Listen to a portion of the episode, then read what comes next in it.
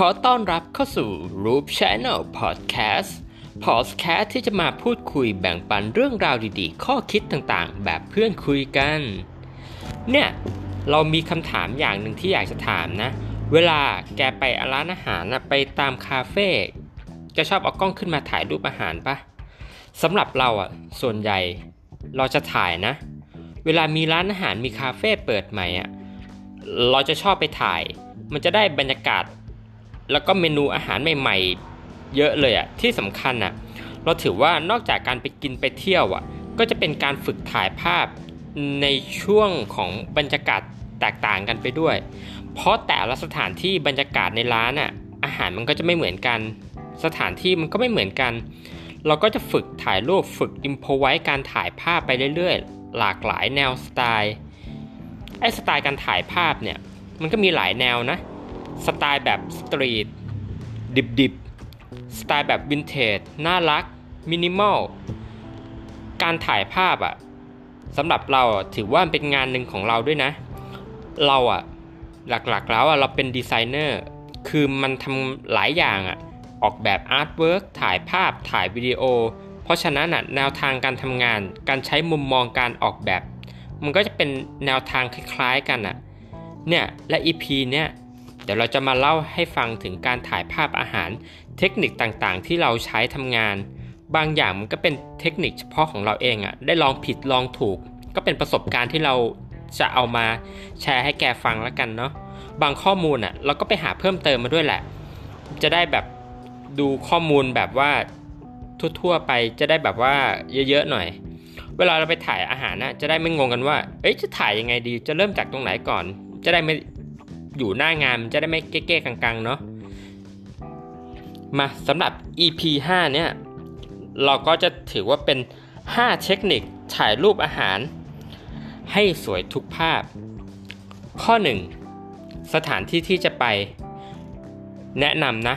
ให้เลือกเข้าไปดูที่เพจ Facebook ของร้านก่อนที่จะไปเลยอันดับแรก ว่าเป็นร้านแนวไหน บรรยากาศร้านเป็นยังไง มีที่นั่งแบบไหนบ้าง ทางเข้าร้านบรรยากาศภายในภายนอกมันสำคัญมากนะ เพราะเราจะได้จำกัดแนวทางการถ่ายภาพคร่าวๆของเราได้ด้วยว่าเราจะถ่ายตรงส่วนไหนได้บ้าง จะได้ไม่เสียเวลาเดินไปหามุมถ่าย เพราะบางที่อะคนมันเยอะมันไม่มีเวลาแล้วก็เอ่ออาจจะไม่สะดวกในการถ่ายจริง ๆ แล้วก็พยายามหาแลนด์มาร์คจุดเด่นของร้านที่สำคัญให้ได้ โดยเฉพาะ ถ้าเป็นไปได้นะ ต้องมีชื่อร้านอยู่ในในในภาพนั้นด้วย จะได้รู้ว่าเราไปถ่ายจากไหนมาบ้าง ในกรณีที่เราแบบวันเดียวอะ่ะเราไปหลายร้านเลยอย่างเงี้ยเวลาเราถ่ายภาพมาแล้วเรามาดูนะ มันงงนะ ว่าร้านไหนเป็นร้านไหน แล้วก็เลือกช่วงเวลาด้วย ว่าร้านอะ่ะเปิดปิดช่วงไหน ช่วงไหนคนน้อย คนเยอะ ถ้าอยากถ่ายภาพคนน้อยๆต้องเลือกวันธรรมดา อยากได้แสงสวยๆ ก็ต้องไปช่วงเช้าแดดอ่อน หรือช่วงพระอาทิตย์ตก หลัง4ี่โมงเย็น ถ้าอยากได้ไฟสีส้มๆ แนวทวายไลท์ตอนเย็นๆ ใกล้พบค่ำการถ่ายภาพช่วงคนน้อยๆเนี่ยจะดีมากเลย นอกจากเราจะไม่ไปรบกวนเขาแล้ว เขาก็จะไม่เข้ามาอยู่ในในภาพของเราด้วย ไม่งั้นมันจะมารบกวนการถ่ายภาพของเรา ข้อต่อไปข้อ 2 เรื่องของอุปกรณ์ แกต้องคิดก่อนเลยว่าภาพที่แกจะถ่ายอะแกจะเอาไปทำอะไรบ้าง ถ้าถ่ายเพื่อเอาไปทำงาน ไปสร้าง portfolio เอาภาพไป retouch แต่งภาพลงโซเชียลมีเดีย ให้แกใช้กล้อง pro DSLR ไปเลย เตรียมเลนส์ให้พร้อม เลนส์ fix เลนส์ kit เลนส์ wide tele เพราะกล้องประเภทเนี้ย เราจะเอาไฟล์ RAW ไฟล์ RAW ของภาพอะ เอาไป process ภาพต่อ ในโปรแกรม Lightroom Camera Raw หรือโปรแกรมต่างๆ ที่เกี่ยวกับการตกแต่งภาพ แต่ถ้าเราจะถ่ายเพื่อเก็บไว้ในแกลเลอรี่สำหรับลงตามโซเชียลมีเดียต่างๆ IG Face Twitter มือถือตัวเดียวสำหรับเราเราว่ามันพอแล้วนะ ถ่ายแล้วลงได้เลย ไม่ต้องเอากล้องโปรไปก็ได้ มันเกะกะเทอะทะอ้อแล้วก็อีกอย่างหนึ่งเรื่องการถ่ายภาพ พื่อทำงานอะสำหรับเรานะ เราแนะนำว่าถ่าย 2 อย่างเลย ทั้งกล้องโปร DSLR แล้วก็กล้องมือถือถ่ายมุมเดียวกันนั่นแหละ 2ช็อตพอทั้งกล้องและมือถือสมาร์ทโฟนนี่แหละ ถ้าเกิดเหตุฉุกเฉิน ไฟล์ของกล้องใหญ่ มันใช้การไม่ได้เปิดไม่ติด หรือภาพออกมาเป็นภาพเสียภาพเบอร์ เรายังสามารถใช้ภาพจากมือถือเอามาทดแทนกันได้ เพราะว่าภาพในมือถือส่วนใหญ่ เขาจะตั้งโหมดออโต้ที่มันก็ถือว่าเก็บความชัดได้ได้ดีระดับหนึ่งเลยทีเดียว แม้มันอาจจะไม่สามารถนำไฟล์ตัวนั้นอะเอามาโปรเซสหรือว่ามาปรุงแต่งอะไรได้ได้เยอะมากมายเท่าไหร่ แต่ก็ถ้าสมมติเราถ่ายได้ออกมาดีนะ ภาพนั้นก็ถือว่า เป็นภาพที่สามารถนำมาใช้ได้ดีเลยทีเดียวแหละ ข้อ 3 ประเภทอาหาร ถ้าเราทานเล่นๆ ลงโซเชียลก็ไม่ต้องไปฟิกมากว่าเราจะสั่งอาหารประเภทไหน เอาที่ชอบเลยอยากกินอะไรก็สั่ง ถ้ากินคนเดียวก็จะมีรูปให้ถ่ายน้อยหน่อย แต่ถ้าไปกินกับเพื่อน เราก็จะขอแชร์กับอาหารของเพื่อนอะมาถ่ายด้วย มันก็จะได้หลากหลายเมนู แต่ถ้าถ่ายไปเพื่อทำงานนะ มันต้องลงดีเทลค่อนข้าง ละเอียดนิดนึง ควรเลือกสั่งสั่งพวกประเภทออของข้าวของหวานน้ำดื่มอาจไม่ต้องทุกเมนู แต่ให้เฉลี่ยประเภทกันไป จะได้ดูหลากหลาย แต่ของหวานพวกไอศครีมอะอันนี้เดี๋ยวเราเอาไว้เป็นเมนูท้ายๆดีกว่าเพราะไม่อย่างนั้นมัวแต่ถ่ายรูปตรงอื่น กว่าจะเซตค่ากล้องกว่าจะทำอะไรให้มัน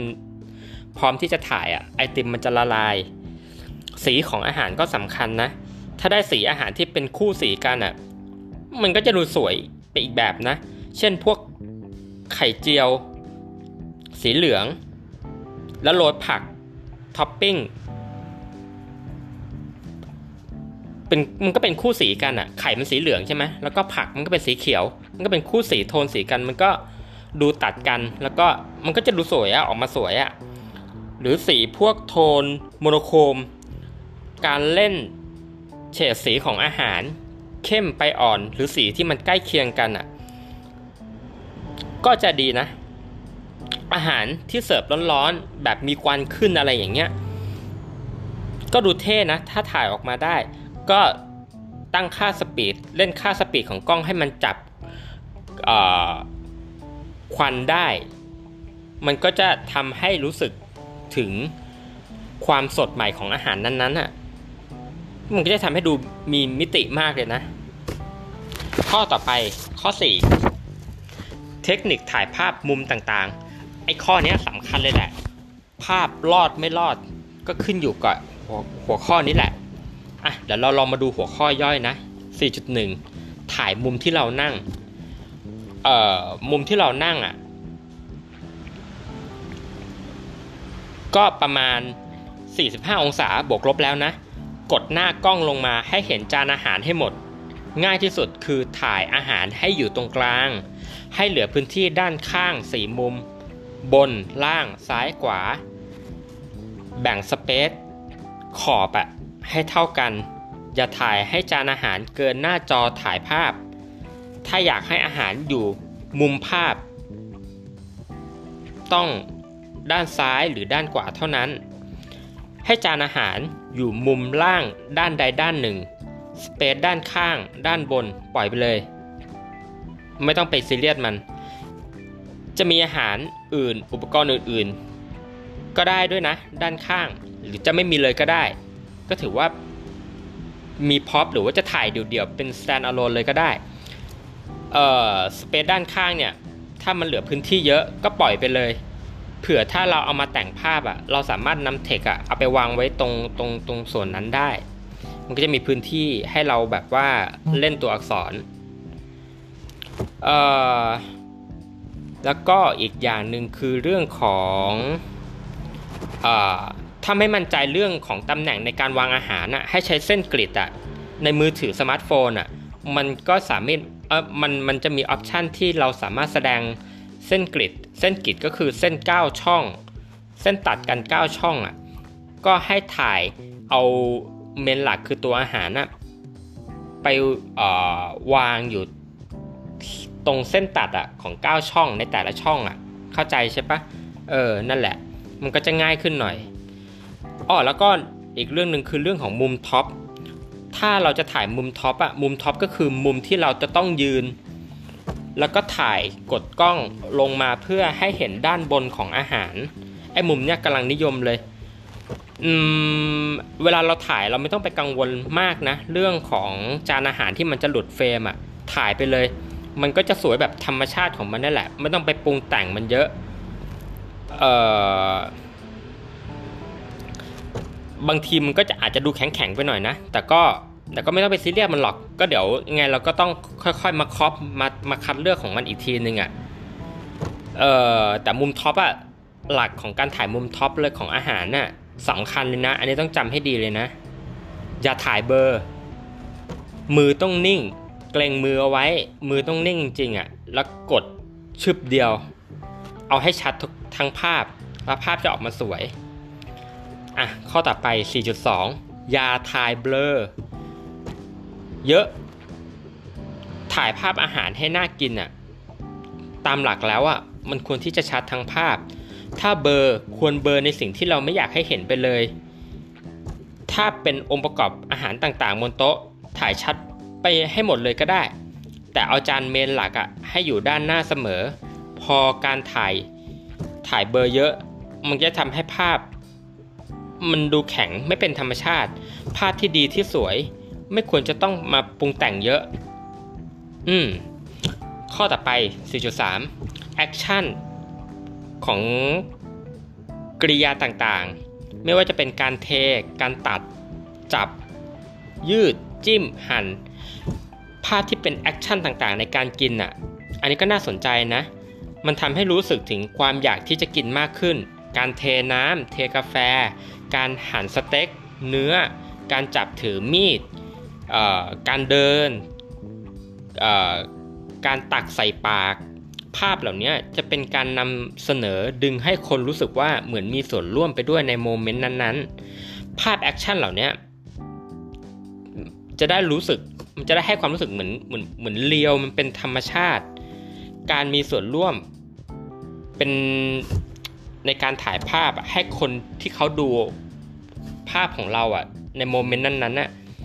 เขาก็จะรู้สึกเหมือนเขามีส่วนร่วมไปกับเราด้วยอะ อืม ภาพ moment แบบเนี้ยก็ถือว่าเป็นภาพmoment ที่เขานิยมถ่ายกันมากเลยนะ สมัยนี้ 4.4 แสงธรรมชาติ แสงธรรมชาติเนี่ย work สุดๆ แล้วสำหรับการถ่ายภาพเอ่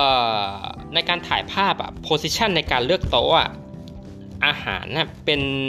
ที่ริมหน้าต่างอะ หรือเป็น space ที่แสงอะส่องผ่านมาถึงอะอันนี้ถือว่าเป็นเป็นตำแหน่งที่ที่ดีมากเลยนะ เพราะว่าเวลาแสงอะมันตกกระทบมาถึงอาหารน่ะมันจะได้แสงของเงาอาหาร แสงของจานแสงของอแก้ว แล้วก็อุปกรณ์ต่างๆ อะไรอย่างเงี้ยมันจะทำให้ไอ้ไอ้เงาตัวพวกเนี้ยมันจะทำให้การถ่ายภาพอะ่ะมาดูมีมิติ มันก็จะแบ่ง เป็นเอ่อเป็นเป็นเป็นอะไรขาเรียกเป็นนะ เป็นเงาของอาหารน่ะมันก็จะมีสีสีของเงาอาหาร สีของเอ่ออาหารที่มันจะแบ่งเฉดกันไปอะพอนึกภาพออกใช่ปะถ้าแสงโดนโดนอาหารมันก็จะเป็นอีกสีหนึ่งตรงส่วนที่ไม่โดนก็จะเป็นอีกอีกสีหนึ่งและเงาก็จะอีกสีหนึ่งอะมันก็เหมือนแบบมีโทนหลาย ๆ สีอะในบนโต๊ะอะและการถ่ายภาพในช็อตช็อตนั้นอะ มันออกมาแล้วถ่ายได้อะมันสวยมากเลยนะ อืม แต่ถ้าเราอยู่ในเราเราเลือกไม่ได้จริง ๆอะ เราจำเป็นที่จะต้องนั่งในที่อับแสงจริงๆอะ บางทีเราก็ต้องอาจจะใช้แสงแฟลชช่วย หรืออีกทางหนึ่งที่เป็นทางออกสำหรับเรานะเราอันนี้เราเคยทำคือเราอยากได้ภาพมากและภาพต้องสวยอะ่ะเรายกออกมาถ่ายนอกร้านเลย ไปเดินหาแสงเลย เราว่าร้านอาหารส่วนใหญ่เขาก็ไม่ค่อยจะซีเรียสเรื่องถ้าเราจะถ่ายรูปนะ ถือว่าเป็นการโปรโมทร้านให้เขาไปด้วยแหละแต่ก็อาจจะยุ่งยากหน่อยอะอย่าไปพยายามไปรบกวนกับสเปซพื้นที่ของลูกค้าคนอื่นเขามากนะัก ก็ลองหาแสงสวยๆแล้วก็ไปเดินถ่ายถือจานไปถ่ายนี่เลยแหละ อันเนี้ยก็ถือว่าเป็นทางออกอย่างหนึ่งนะ ในกรณีที่แบบ เราหาหาโต๊ะที่แบบมุมดีๆ ไม่ได้อะต่อไป 4.5 ฉากพื้นหลังก็สำคัญนะ องค์ประกอบต่างๆอะจานชามช้อนซ่อมตะเกียบ ไอ้พวกเนี้ยมันก็สำคัญนะ ถ้าเราวางในโพสิชันที่มันเหมาะสมอะไอเหมาะสมในการถ่ายภาพอะเอ่อ มันก็คืออุปกรณ์ที่มันมันเกื้อกูลกัน มันเชื่อมโยงกันอะเอ่อ สมมติไปกินก๋วยเตี๋ยวเมนหลัก คือชามก๋วยเตี๋ยวใช่ปะตะเกียบเนี่ยมันก็ถือว่าเป็นตัวรองลงมา อาจจะอยู่บนชามก็ได้ หรือว่าอยู่ข้างๆก็ได้ หรือว่าเราจะลองแบบจัดวางให้มันกระจายกระจายก็ได้ แล้วก็ลองถ่ายดู ไม่แน่เราอาจจะชอบแบบภาพแบบนั้นก็ได้ แต่ความชอบมันอาจของแต่ละคนมันก็ไม่เหมือนกันอะ บางคนก็อาจจะชอบให้มันอยู่ในในกลุ่มเดียวกัน บางคนก็ชอบให้มันอยู่แบบกระจายกระจายกัน ก็ต้องลองค่อยๆลองลองถ่ายดู พอถ่ายบ่อยๆเดี๋ยวเดี๋ยวเราจะรู้เองว่าเออแบบเอ้เราแบบแบบไหนภาพแบบไหนมันจะโอเคกว่ากันอะบางทีมันมันก็ขึ้นอยู่กับมุมมองคนด้วยอะเอ่อต่อไปก็เรื่องของไอ้สีของโต๊ะอาหารก็สำคัญนะ ลองหาโต๊ะที่มันเป็นสีพื้น อย่าพยายามถ่ายบนโต๊ะที่ เป็นโต๊ะที่เป็นพวกลายภาพวาดลายการ์ตูนอะไรก็ได้ที่มันแบบสีสันเยอะๆไอ้พวกเนี้ยเดี๋ยวมันจะเด่นเด่นเกินอาหารอะมันถ่ายออกมาไงมันก็ไม่สวยอะเราเน้นไปเลยนะเอาเป็นสีสีพื้นอะถ้าได้พื้นขาวอะโอ้โหสบายเลย ถ่ายได้เกือบเกือบทุกอย่าง แต่ถ้าเป็นโทนสีแบบว่าสีพื้นเป็นสีอื่น ๆ อย่างเงี้ยก็ลองลองลองดูลองลองถ่ายดูก็ได้ มันก็ไม่เสมอไปหรอกว่ามันจะไม่สวยอะไรอย่างเงี้ยเพราะว่าสีบางอย่างทีแบบ มันก็เด่นเกิน สีทีแดงก็แดงแบบแดงแป๊ดไปเลยอะไรอย่างเงี้ยมันก็แบบมันก็แล้วแต่คนชอบด้วยแหละ แต่ก็พยายามหาที่เป็นโทนสีพื้นๆแล้วกันนะเวลาเราตกแต่งภาพอะไรพวกนี้มันง่ายไงมันคุมโทนสีได้ง่าย ต่อไปข้อสุดท้ายแล้ว การใช้ฟิลเตอร์สีแต่งภาพกำหนดขนาดของภาพ ก่อน export งานลงโซเชียล อันเนี้ยก็ถือเป็นเป็นสิ่งสำคัญเหมือนกันนะ แต่ส่วนคนส่วนใหญ่จะลืมทำกัน คือการกำหนดขนาดของภาพที่จะลงด้วยนะ ว่าเวลาเราลงอะ เราใช้อัตราส่วนเท่าไหร่ มันสามารถตั้งในค่ากล้องได้เลยนะ ในหมวดกล้องนั่นแหละ ตรงตั้งค่า มันจะมีให้ปรับ เวลาเราถ่ายลง IG อะ ไม่ว่าเราจะถ่ายภาพใหญ่ขนาดไหนอะอัตราส่วนภาพใน IG มันจะตัดให้เหลืออัตรา 1 ต่อ 1 เท่านั้น ถ้าลงในเฟซเราก็จะใช้ประมาณ 3 3ส่วน4หรือ 9 9ส่วน11 9 ต่อ 11 อืม3ต่อ 4 หรือ 9 ต่อ 11 นี่แหละ ประมาณนี้แหละ หรือใช้ฟูลไปเลยก็ได้ แต่ปกติอะ อันนี้สำหรับเรานะ เราใช้ 1 ต่อ 1อะ่ะ เราว่าขนาดภาพมันมีเอ่อเขาเรียกนะ proportion ภาพที่สวยมากเลยอะ่ะเวลาวางองค์ประกอบภาพอะ่ะในหน้าจอมันเป็นสี่เหลี่ยมอัตรา1ต่อ1เนี่ยเราวางพวก position การกำหนดมุมถ่ายอะ่ะสำหรับเรานะเราคิดว่ามันง่ายสุดแล้วแหละ และเวลาเราไปลงแบบในสมาร์ทโฟนในในในโซเชียลต่างๆอะ่ะเราว่าภาพมันสวยไม่ต้องมานั่งคอปอะไรมากเลยอะ่ะเพราะว่ามันจะมีกรอบที่มันกำหนดของมันอยู่แล้วว่าเราเราถ่ายอะ่ะอัตราหนึ่งต่อหนึ่งเนี่ยนะ เราว่าสำหรับเราเราว่าเราเราเราชอบอัตรานี้มากกว่า อันนี้แต่ก็แล้วแต่คนนะบางคนแบบถ่ายวิวทิทัศน์อะไรพวกเนี้ยอัตราพวก 3 ต่อ 4 9 ต่อ 11 หรือว่าเป็นฟูลไปเลยอย่างเงี้ยมันก็จะดูสวยไปอีกแบบนะ อันนี้ก็แล้วแล้วแต่ชอบจริงๆอะ่ะแต่ก็หรือไม่ก็จะแบบแบ่งๆกันใช้ก็ได้ก็แบบถ้าถ่ายเป็นพวกวิวทะเลวิวภูเขาอะไรที่แบบเป็นแนวกว้างก็ใช้แบบเป็น full ไปเลยก็ได้ใหญ่ ๆ แต่ถ้าแบบว่าเป็น เป็นช็อตเล็ก ๆ อะไรพวกเนี้ยแบบให้มันพอดีพอดีหน่อยอะ่ะก็เป็น1ต่อ1แล้วก็แล้วก็ถือว่ามันก็โอเคนะ ทีเนี้ยการใส่ฟิลเตอร์อะถามว่าจำเป็นไหมเหรอสำหรับเราเราน้อยมากเลยที่เราจะใส่ฟิลเตอร์ภาพอะ่ะ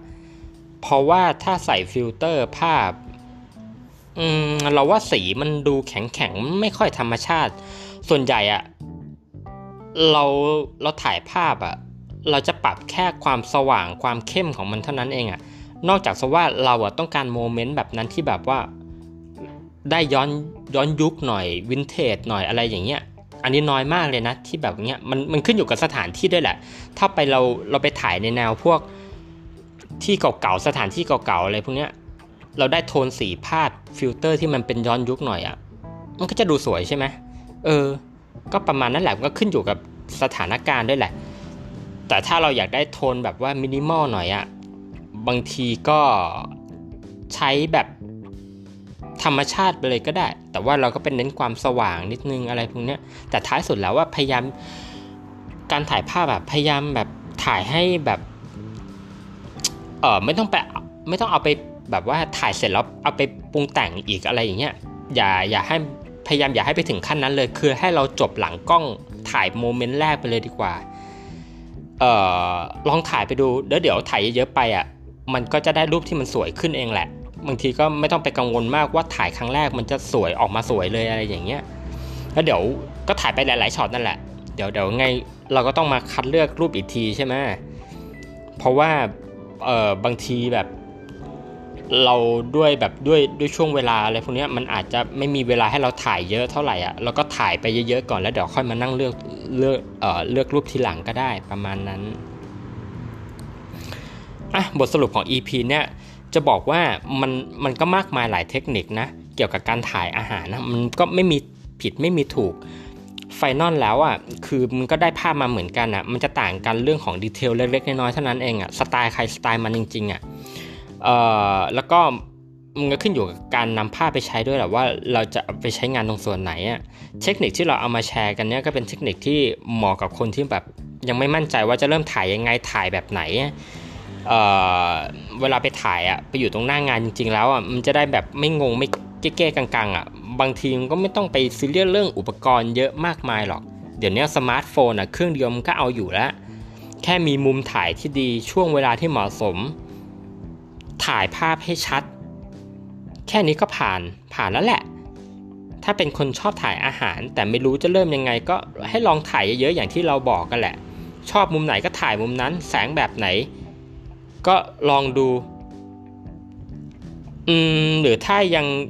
ยังยังยังไม่แน่ใจจริงๆอะเราแนะนำนะ ให้ลองไปหา reference ดูอะพวก food stylist photo อะใน Pinterest อะอันเนี้ยมีเยอะเลยหลากหลายสไตล์เลยอะ แต่แต่เราแนะนำให้ดูเป็นไกด์เฉยนะอย่าไป copy สไตล์เขาเลยอะเราลองถ่ายเยอะๆ แล้วก็ลองหาสไตล์ของตัวเองอะเราว่ามันมันน่าจะดีกว่านะมันจะได้รู้สึกว่าเหมือนเหมือนมันเป็นภาพถ่ายของเราจริงอะอืมอะ EP นี้ก็ประมาณนี้ละกัน เดี๋ยวเราจะไปหาพวกเรื่องสนุกสนุกมาเล่าให้ฟังมาแบ่งแชร์กันอีกล้วกันเนาะอืมยังไงก็ถ้าชอบ ข้อมูลแบ่งปันอะไรแบบนี้ก็ฝากกดไลค์กดแชร์ กด Subscribe ให้กันด้วยนะ แล้วเจอกันอีพีหน้านะครับ บ๊ายบาย